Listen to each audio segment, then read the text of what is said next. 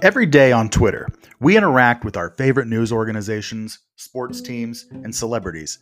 But for most of us, our biggest interactions come with those in our tribes, the people we share common interests with, be they friends, family, or just acquaintances from Twitter.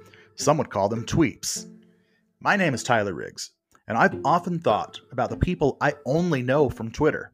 What are they like in daily life? What are their passions? What makes them tick? On my new podcast, Yolk Folk, each week I will talk to someone from the Twitterverse with no set topic. We'll start the conversation, go for 30 minutes, and give you an opportunity to learn about someone new from the Bird app. Yolk Folk, a new podcast exploring who the people are inside the Twitter eggs. Coming soon.